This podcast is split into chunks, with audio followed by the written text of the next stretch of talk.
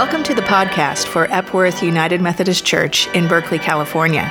Our podcast blends a taste of the music that we experience here in worship on Sunday mornings, along with the scripture reading and a message. We would love for you to take a next step in growing in faith in this community.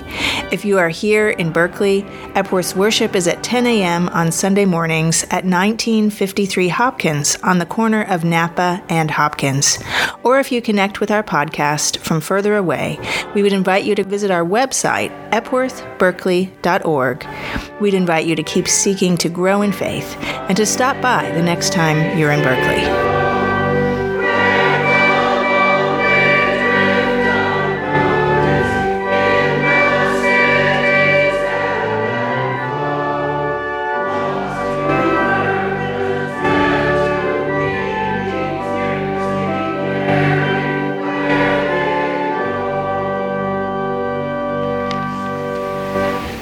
Good morning. My name is Carol Bombauer.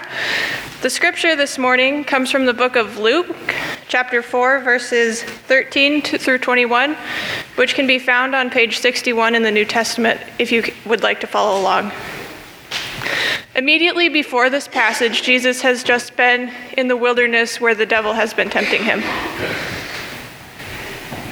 When the devil finished every test, he departed from him until an opportune time.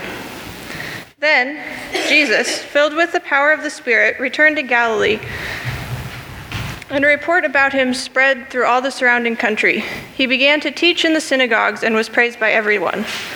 When he came to Nazareth, where he had been brought up, he went to the synagogue on the Sabbath day, as was his custom. He stood up to read, and the scroll of the prophet Isaiah was given to him. He unrolled the scroll and found the place where it was written, "The Spirit of the Lord is upon me, because he has anointed me to bring good news to the poor. He has sent me to proclaim release to the captives and recovery of sight to the blind, to let the oppressed go free, to proclaim the year of the Lord's favor." And he rolled up the scroll, gave it back to the attendant, and sat down. The eyes of all in the synagogue were fixed on him. Then he began to say to them, "Today this scripture has been fulfilled in your hearing." Amen. When I was a child of about five or six or seven, I had this recurring dream.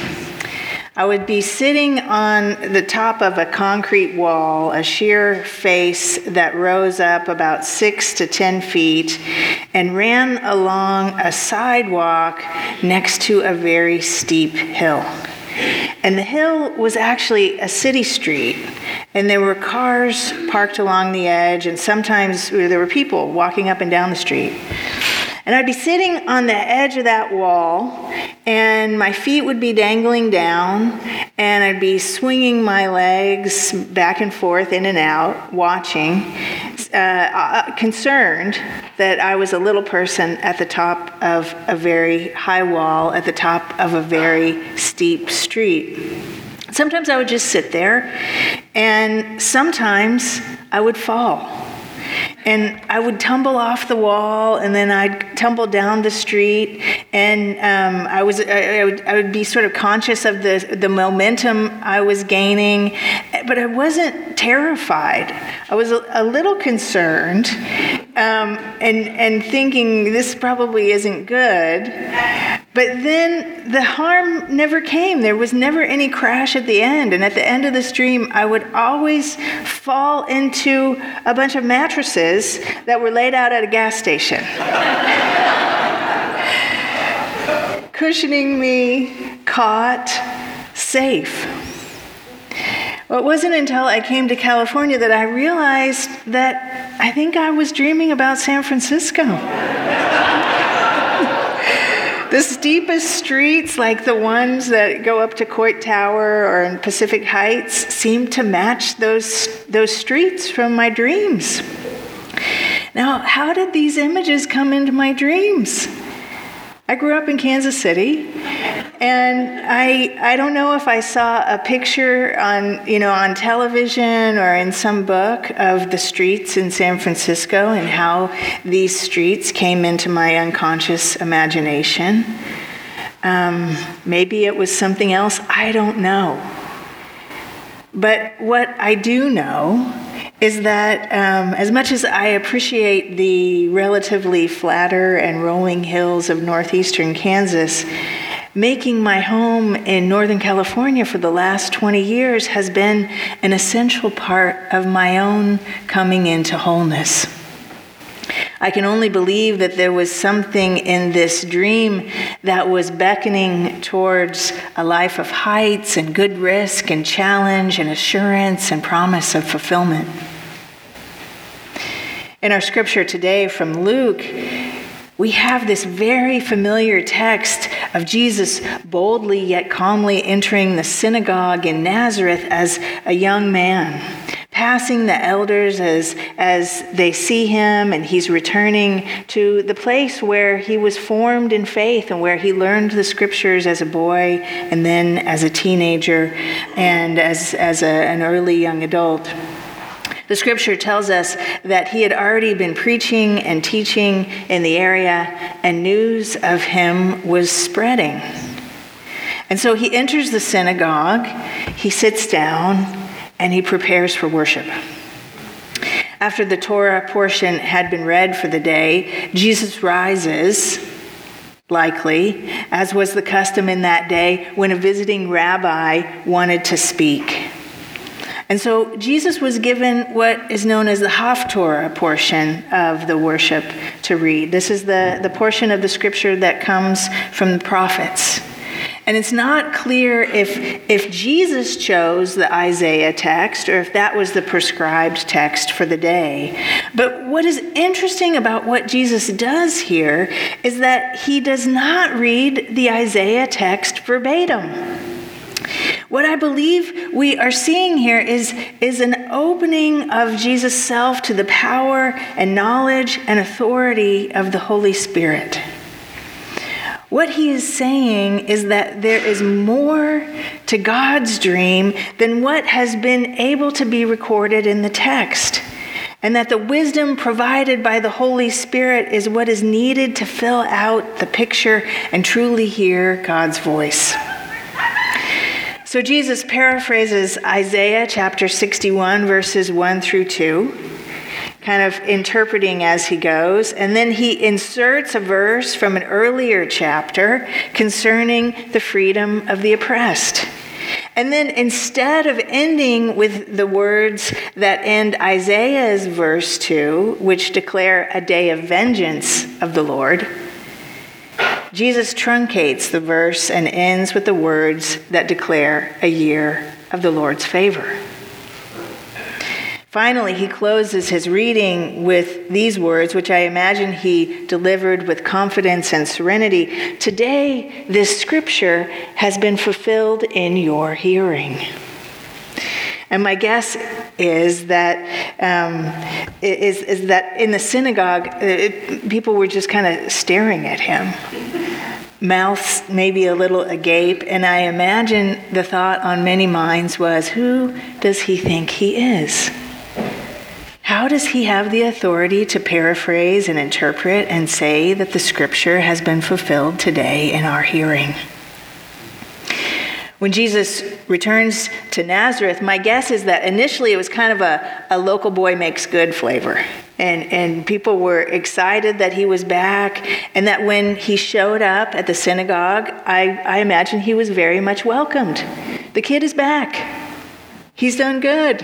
He's been out there preaching. People like what he's doing. People are interested in what he's saying. He has this hometown status and this growing reputation, and it, and it suggests to us that when he shows up, the people who have gathered are going to be eager to hear him speak. But we know from other texts that soon this early local pride gave way to ambivalence, and then in some revilement. And I believe that ultimately his earthly death begins here. Some of us, of course, believe that this moment that Jesus w- w- said, today the scripture has been fulfilled in your hearing, was the moment at which he was proclaiming himself the Messiah, the fulfillment of the prophecy of uh, Isaiah. And the text can certainly be read that way. But another very significant thing that is going on here is that Jesus is naming and claiming an authority beyond the text. He is communicating that unlike other rabbis at the time, he was not basing what he knew solely on the information contained in the law and the prophets. Jesus instead was demonstrating that he was also informed by an authority outside the accepted source of law and the prophets and the traditions of first century Judaism. He was proclaiming that he was also informed by the Holy Spirit. And there was another authority and source of knowledge beyond this established power structure. And this, my friend, my friends, this is this is what we call a radical epistemology. This is a radical way of constructing how he knows what he knows. In the midst of empire, and by empire I mean an entity that is transnational and transcontinental, but not transcendent, and it's and, and establishes itself as the authority over bodies and thoughts. In the midst of empire, true justice and peace are blocked from manifesting unless unless we claim a higher authority than empire. Jesus, this first century Jew who lived under the rule of the Roman Empire, came not only to preach and to teach, but to show us how to be God's people in any age. It's an important message for us today, even while our own twenty-first century empire wants to be the only authority in our lives. We do so much today to properly inform ourselves. As a congregation, we study and we read together. I imagine many of us take in a variety of news sources from radio and online and print, if not daily, then almost daily. This is important. And please don't think I'm trying to diminish this. Educating and informing ourselves is a necessary way for us to grow in faith, grow in our compassion for each other, and to understand more fully what justice means and what freedom from oppression really means, how we claim it for ourselves and how we claim it for others. But today, the scripture asks us to access a very different source of information. It reminds us that our own powers of understanding, our own human sources of wisdom are forever and eternally limited. If our information and education, if our thinking and planning is not ultimately drawn from God, who is the source of all wisdom and truth, through the power of the Holy Spirit, it will be only an incomplete picture. We know this is true. Every time a coincidence coincidence gives us an answer to a question that we've been struggling with, or or when we open our minds in prayer and find a direction we hadn't known was there before, we're reminded of this holy source of knowing. But we forget. And instead we trust on our own powers of intellect and reason alone. The purpose of dreams in human experience is not completely understood by science. But the spiritual world has long held that dreams are the way that God speaks to us and breaks through our hubris that wrongly suggests that we already know all we need to know. Dreams remind us that the future God has in store for us is so far beyond what we can per- perceive and conceive at this moment in our in, in time. And so just like that recurring dream that I had as a child, God gives us glimpses of God's promises. Even if we can't completely understand them in our limitedness, we are drawn in to God's dream. When we let go and allow in this source of wisdom and knowing, then indeed we move closer to God's good news of release, of health and wholeness, of freedom and peace. Think about the last time that you stilled your mind and listened for that other wisdom, that voice, that spirit that is both out there and in here. Did you receive new insight? Did you understand something afresh? Or did you just notice what was always right in front of you that you hadn't seen before? This is the Spirit trying to break through to us, opening us to the God flow that is present in every moment. It is grace, it is mercy, it is God. January is one of my favorite months, especially the first part of January. And when I'm quiet and still and listening to the pulse of the world, I feel like I can hear a collective sigh of relief. The intensity of the holiday season is over. The darkest day of the year is past. And for a moment, there's a breather, a rest, a sense of being, overdoing. Sometimes I forget to listen for it, and then January is gone. But when I do, when I tap into that collective exhale, it is sweet. This spirit sense of well-being and hope counters the message from Empire that says all is not well. That message from Empire that says all is not well is what traps us and holds us in Empire's power. But we know through our faith that this is not the case. And we hear the words of fourteenth century Christian mystic Julian of Norwich, all shall be well, and all manner of things shall be well. I'm guessing you know this sense that I'm referring to, this mindfulness. It's always there, even if we forget to tap into it. Grace, mercy, peace, God. The great artist Martha Graham revolutionized dance by tapping into this spirit. She was trained in the style of dance prevalent in the nineteen tens and the twenties, but embarked on her own path in nineteen twenty-three to make dance an art form that was grounded in the rawness of human experience, as opposed to just a mere form of entertainment. What she was seeking was to be informed not by the conventions of the day, but by the Spirit.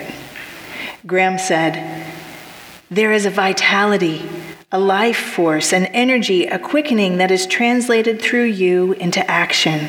And because there is only one of you in all of time, this expression is unique. And if you block it, it will never exist through any other medium, and it will be lost. The world will not have it. It is not your business to determine how good it is, nor how valuable, nor how it compares with other expressions. It is your business to keep it yours clearly and directly, to keep the channel open. You do not even have to believe in yourself or your work, but you do have to keep yourself open and aware to the urges that motivate you. Keep the channel open. You are the unique creation of the one Creator and an essential part of the realization of God's dream.